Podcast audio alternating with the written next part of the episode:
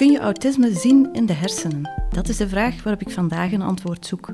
Je luistert naar Vraag het aan, een podcast van EOS Wetenschap. Ik ben Lisbeth Gijssel, hoofdredacteur van EOS Psyche en Brein en ik ben vandaag de gast bij Annabel Nijhoff. Zij is neurowetenschapper aan de Universiteit Gent. Dag Annabel. Hallo. Van mensen met autisme wordt vaak gezegd dat ze zichzelf niet in andere mensen kunnen verplaatsen. Klopt dat ook? Ja, dat is inderdaad een van de nou, langst eh, lopende theorieën naar de achterliggende oorzaken van de symptomen die we zien bij mensen met autisme. En ik denk wel dat daar een kern van waarheid in zit. Maar zo zwart-wit als het vroeger werd gesteld, dus dat ze dat echt niet kunnen, dat ze ja, een, een soort mind blindness hebben voor de minds van anderen, dat is denk ik dus te zwart-wit gesteld. Maar het is wel iets waar ze moeilijkheden mee ervaren. Je hoort ook vaak spreken over uh, spiegelneuronen als het over autisme gaat. Uh, bij de meeste mensen gaan hun hersenen gebaren en gevoelens van anderen imiteren. Uh, maar bij mensen met autisme zou dat niet zo zijn. Um, en ze spreken dan van de broken mirror-hypothese. Is daar iets van aan? Is dat wetenschappelijk bewezen? Eigenlijk de laatste jaren is inmiddels een beetje de consensus dat die broken mirror-hypothese niet klopt.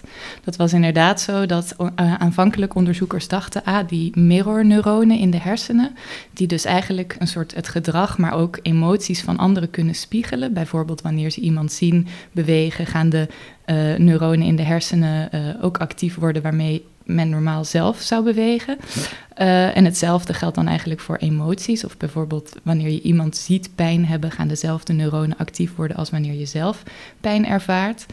Um, en de eerste onderzoeken leken aan te tonen dat mensen met autisme die spiegelneuronen minder activeren. Maar eigenlijk is daar meer en meer tegenstrijdig uh, resultaat op gekomen.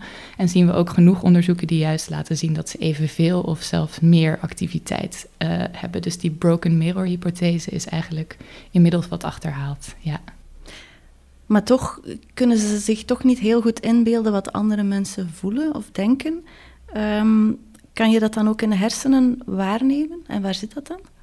Ja, uh, om, om echt te zeggen van uh, het, het waarnemen van of zich verplaatsen in de gedachten en bedoelingen van anderen zit daar in de hersenen. Zo zwart-wit kunnen we het waarschijnlijk niet zeggen. Uh, wat we meer denken is dat het te maken heeft met bepaalde netwerken. En bijvoorbeeld die mirrorneuronen, dus uh, die worden weer aangestuurd door uh, hogere orde netwerken. En het zou bijvoorbeeld in de verbindingen tussen die lagere en hogere orde netwerken kunnen liggen dat er problemen ontstaan. En er is een bepaald sociaal netwerk in het brein dat vaak actief wordt wanneer mensen bijvoorbeeld ja, naar sociale interacties kijken of zelf in sociale interactie zijn. En daar lijken inderdaad wel verstoringen te zijn bij mensen met autisme. Aan uw universiteit is onlangs ook onderzoek gebeurd dat spreekt van relational mentalizing bij mensen met autisme. Wat is dat precies? Ja, dat is eigenlijk een, uh, ja, een zowat nieuwe term die van toepassing is op reeds bestaand onderzoek. Dus het is eigenlijk dat er met een nieuwe blik gekeken is naar al het onderzoek dat er al is over mentalizing.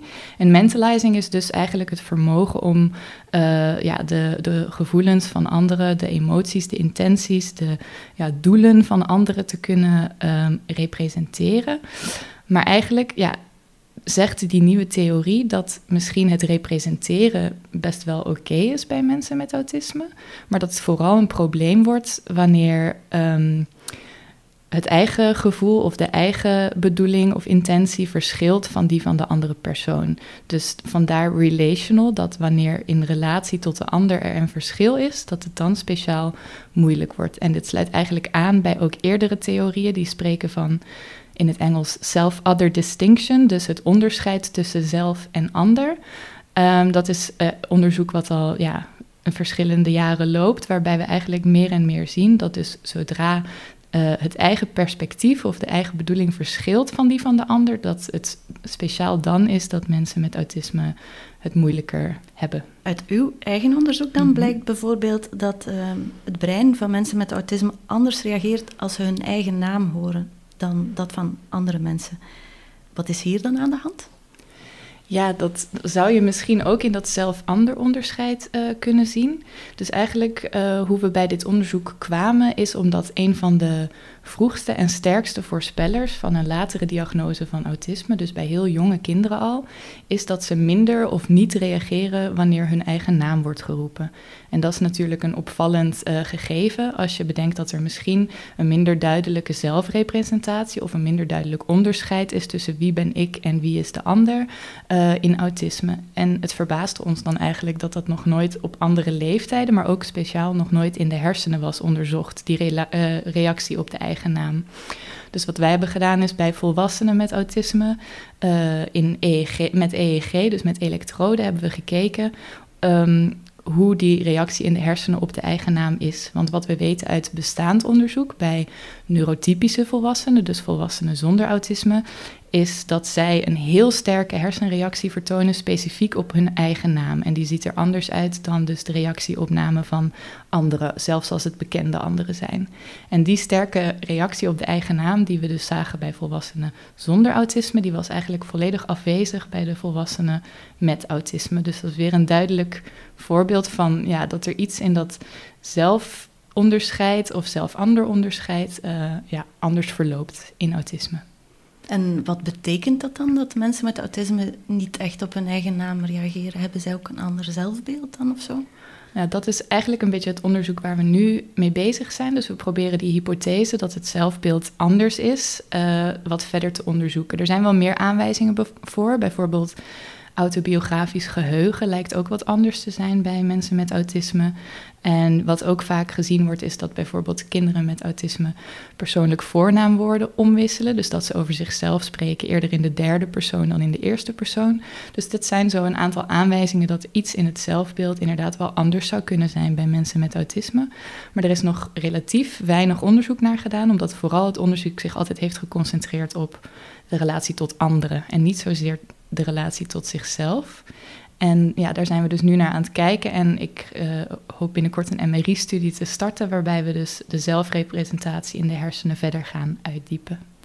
Bij heel jonge kinderen is dat ook zo, hè? Dat, dat zij over zichzelf spreken in de derde persoon enkelvoud, mm -hmm. uh, hij of met de naam van zichzelf. Is er dan op die leeftijd dat er bij kinderen met autisme iets anders gaat ontwikkelen dan bij andere kinderen?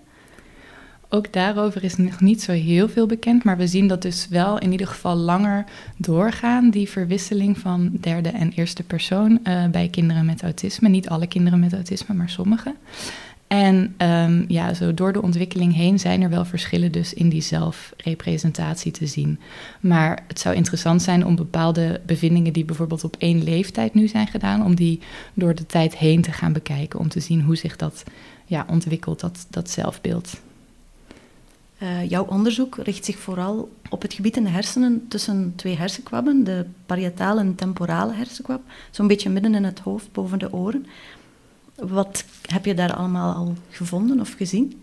Ja, dus dat gebied heet uh, de temporoparietale junctie. Dus het ligt inderdaad op precies de scheiding zo tussen die twee uh, hersendelen. En het is onderdeel van het sociale netwerk waar ik eerder al van sprak. En Um, al is de rol natuurlijk nog niet uh, helemaal beslist. Het is wel zo dat er meer en meer duidelijkheid komt dat hier andere activatie is, vaak bij sociale taken, bij volwassenen met autisme en, en trouwens ook kinderen met autisme. Um, het is een gebied dat heel veel verbindingen toont met andere uh, hersengebieden. En ook in die verbindingen zien we een aantal aanwijzingen dat er verschillen zijn, ook bij mensen met autisme. Dus in, uh, in relatie tot wat ik eerder zei, die dat zelf-ander onderscheid. Het zou best wel eens kunnen zijn dat, dat uh, ja, die, die mogelijkheid om zeg maar, je eigen bedoelingen van die van anderen te onderscheiden, of je eigen gedachten van die van anderen te onderscheiden, dat dat enigszins uh, ja, te lokaliseren is in die temporoparietale junctie. En daarom is het specifiek een heel interessant gebied om te linken aan autisme. Uh, ander onderzoek uh, kijkt ook naar dieperliggende hersendelen, zoals uh, de thalamus of de amygdala, die dan bijvoorbeeld gelinkt worden met angst. Wat kunnen we daar zien? Ja, dat is wel een interessante nieuw. Ja, het is niet helemaal nieuw, want er zijn al andere onderzoeken, maar het is redelijk moeilijk om die dieperliggende hersengebieden te onderzoeken met bijvoorbeeld MRI. Maar door technologische ontwikkelingen wordt dat wel steeds beter mogelijk. En het is wel ja, ook zeker interessant om die weer te linken aan dingen die we zien in autisme. Omdat uh, bijvoorbeeld redelijk basale uh, dingen als uh, intenties of emoties ook voor een deel wel aangestuurd worden door die dieperliggende hersendelen. Ook hier denk ik dat het weer belangrijk is om ook te gaan kijken naar verbindingen tussen hersengebieden.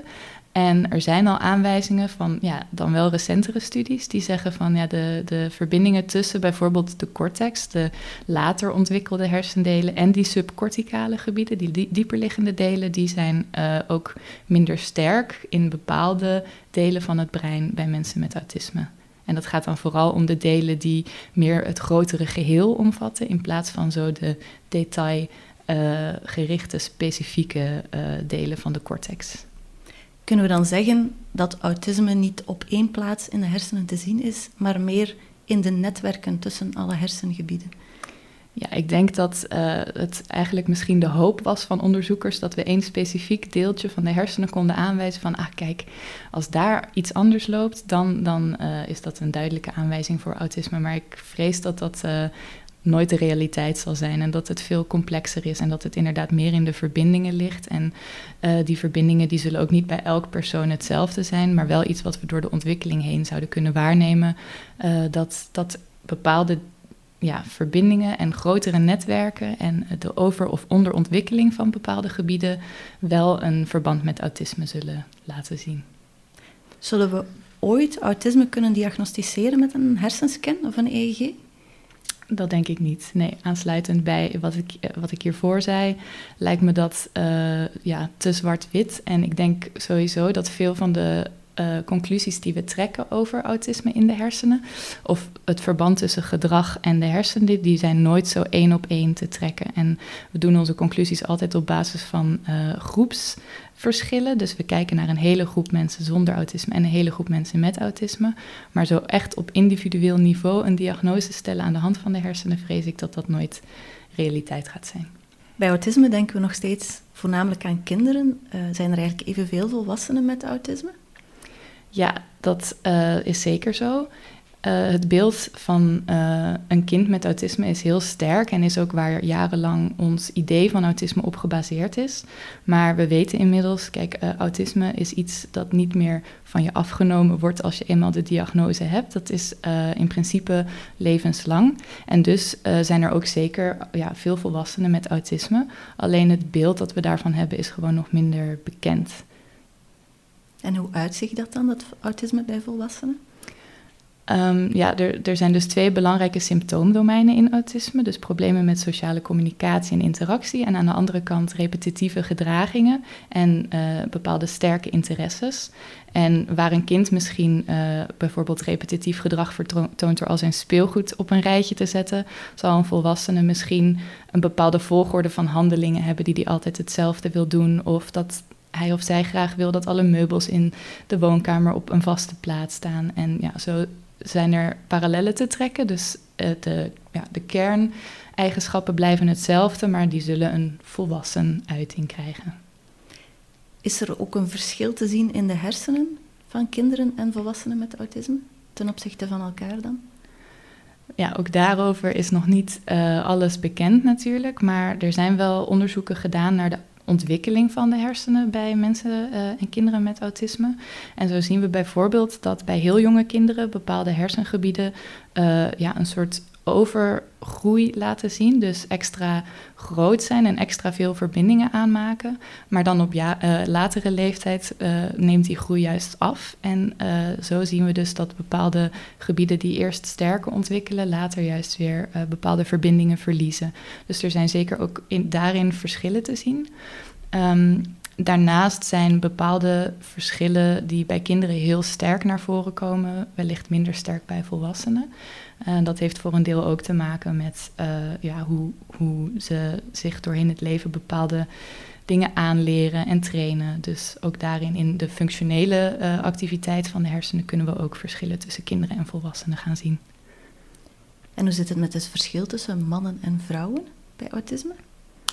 Ook dat, net als bij kinderen, is eigenlijk zo dat we jarenlang het beeld van autisme vooral op mannen geprojecteerd hebben. En um, in latere jaren is er ook meer en meer begrip voor en herkenning van autisme bij vrouwen. Ehm, nog steeds is de ratio van diagnoses tussen mannen en vrouwen dat er vier, op vier mannen met uh, autisme slechts één vrouw een diagnose van autisme krijgt.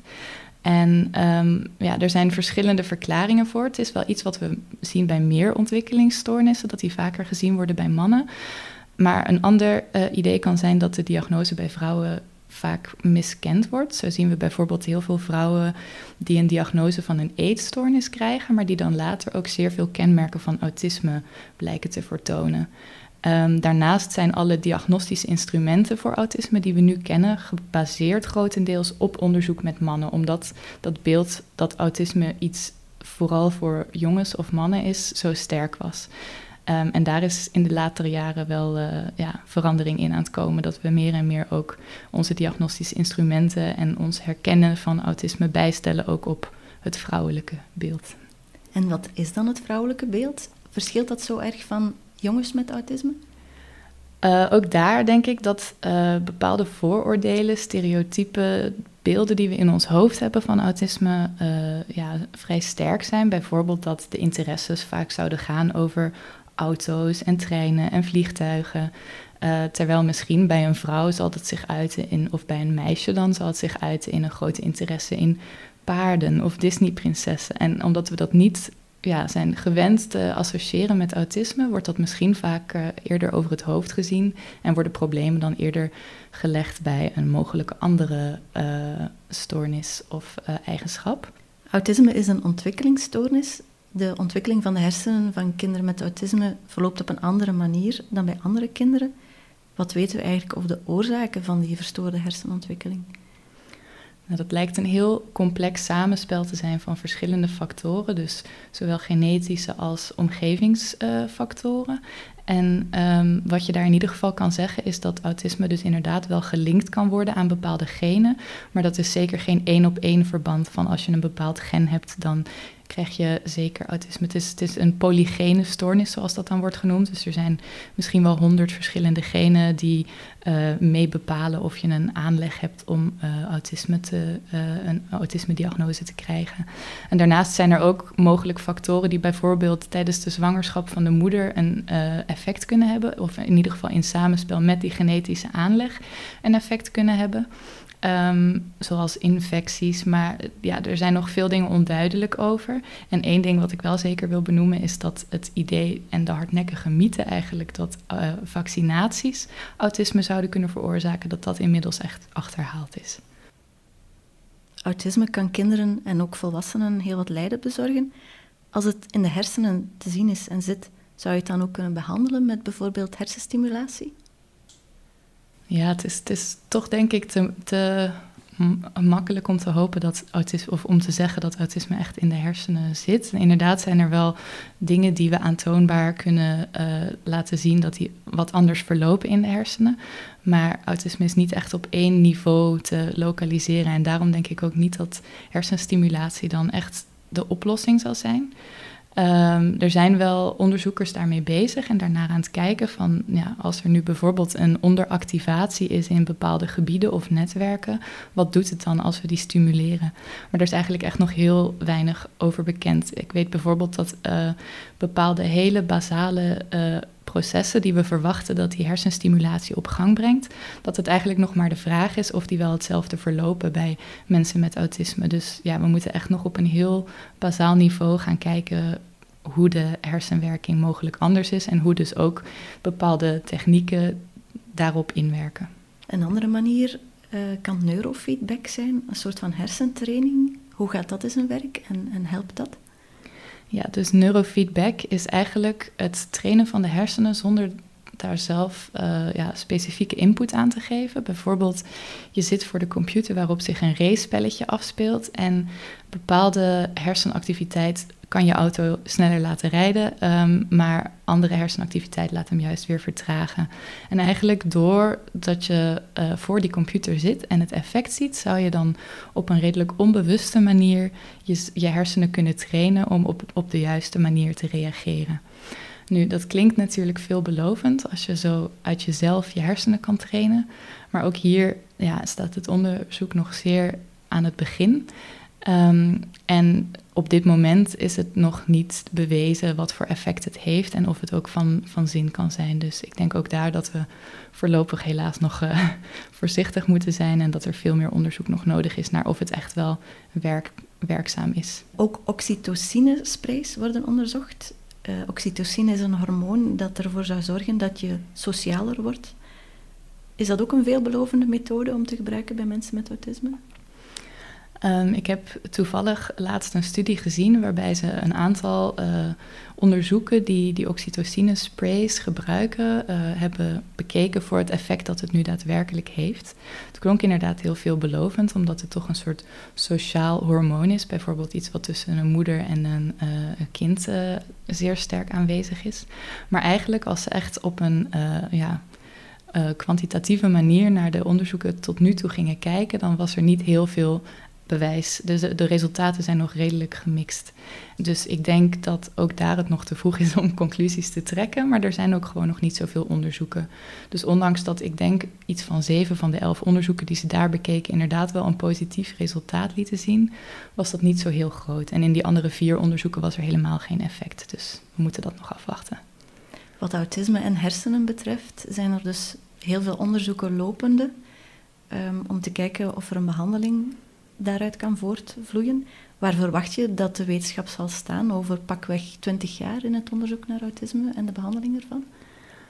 Ja, ik denk uh, dat er bepaalde ontwikkelingen zijn die al heel uh, interessant zijn. Zoals bijvoorbeeld het uitzoomen van echt hele specifieke gebieden naar een wat meer grootschalige blik op de hersenen. Dus hoe zijn uh, gebieden met elkaar verbonden en hoe zijn bepaalde ja, verbindingen dus over of onderontwikkeld. Of dat ook direct binnen 20 jaar zijn weerslag zal hebben in, in uh, behandelingen, dat weet ik niet zo, zozeer. Maar in ieder geval ja, is het dus een veld dat zeer sterk in ontwikkeling is. Wat ik wel belangrijk vind, is dat we dus niet op de zaken vooruitlopen. En ja, over 20 jaar zullen er misschien dingen mogelijk zijn die we nu nog niet mogelijk achten. Maar op dit moment is, is ons onderzoek in de hersenen bij mensen met autisme nog redelijk fundamenteel. We zijn echt nog aan het uitzoeken van ja, waar verlopen nu bepaalde processen anders en uh, hoe komt dat? En uh, ja, op, om van behandeling te spreken, dat is nog toekomstmuziek. Om even terug te keren naar onze hoofdvraag van deze podcast. Kun je autisme zien in de hersenen? Ja, dat kan wel degelijk, blijkt uit ons gesprek. Maar waar dan precies, dat zullen de komende jaren moeten uitwijzen. Onze tijd zit erop. Dankjewel voor de interessante antwoorden, Annabel. En aan jullie luisteraars, dankjewel om te luisteren. Vond je deze podcast interessant? Abonneer je dan op onze podcastreeks Vraag het aan. Telkens komt een andere wetenschapper aan het woord. Je vindt alles op, op je favoriete podcastkanaal of op onze website www.eoswetenschap.eu.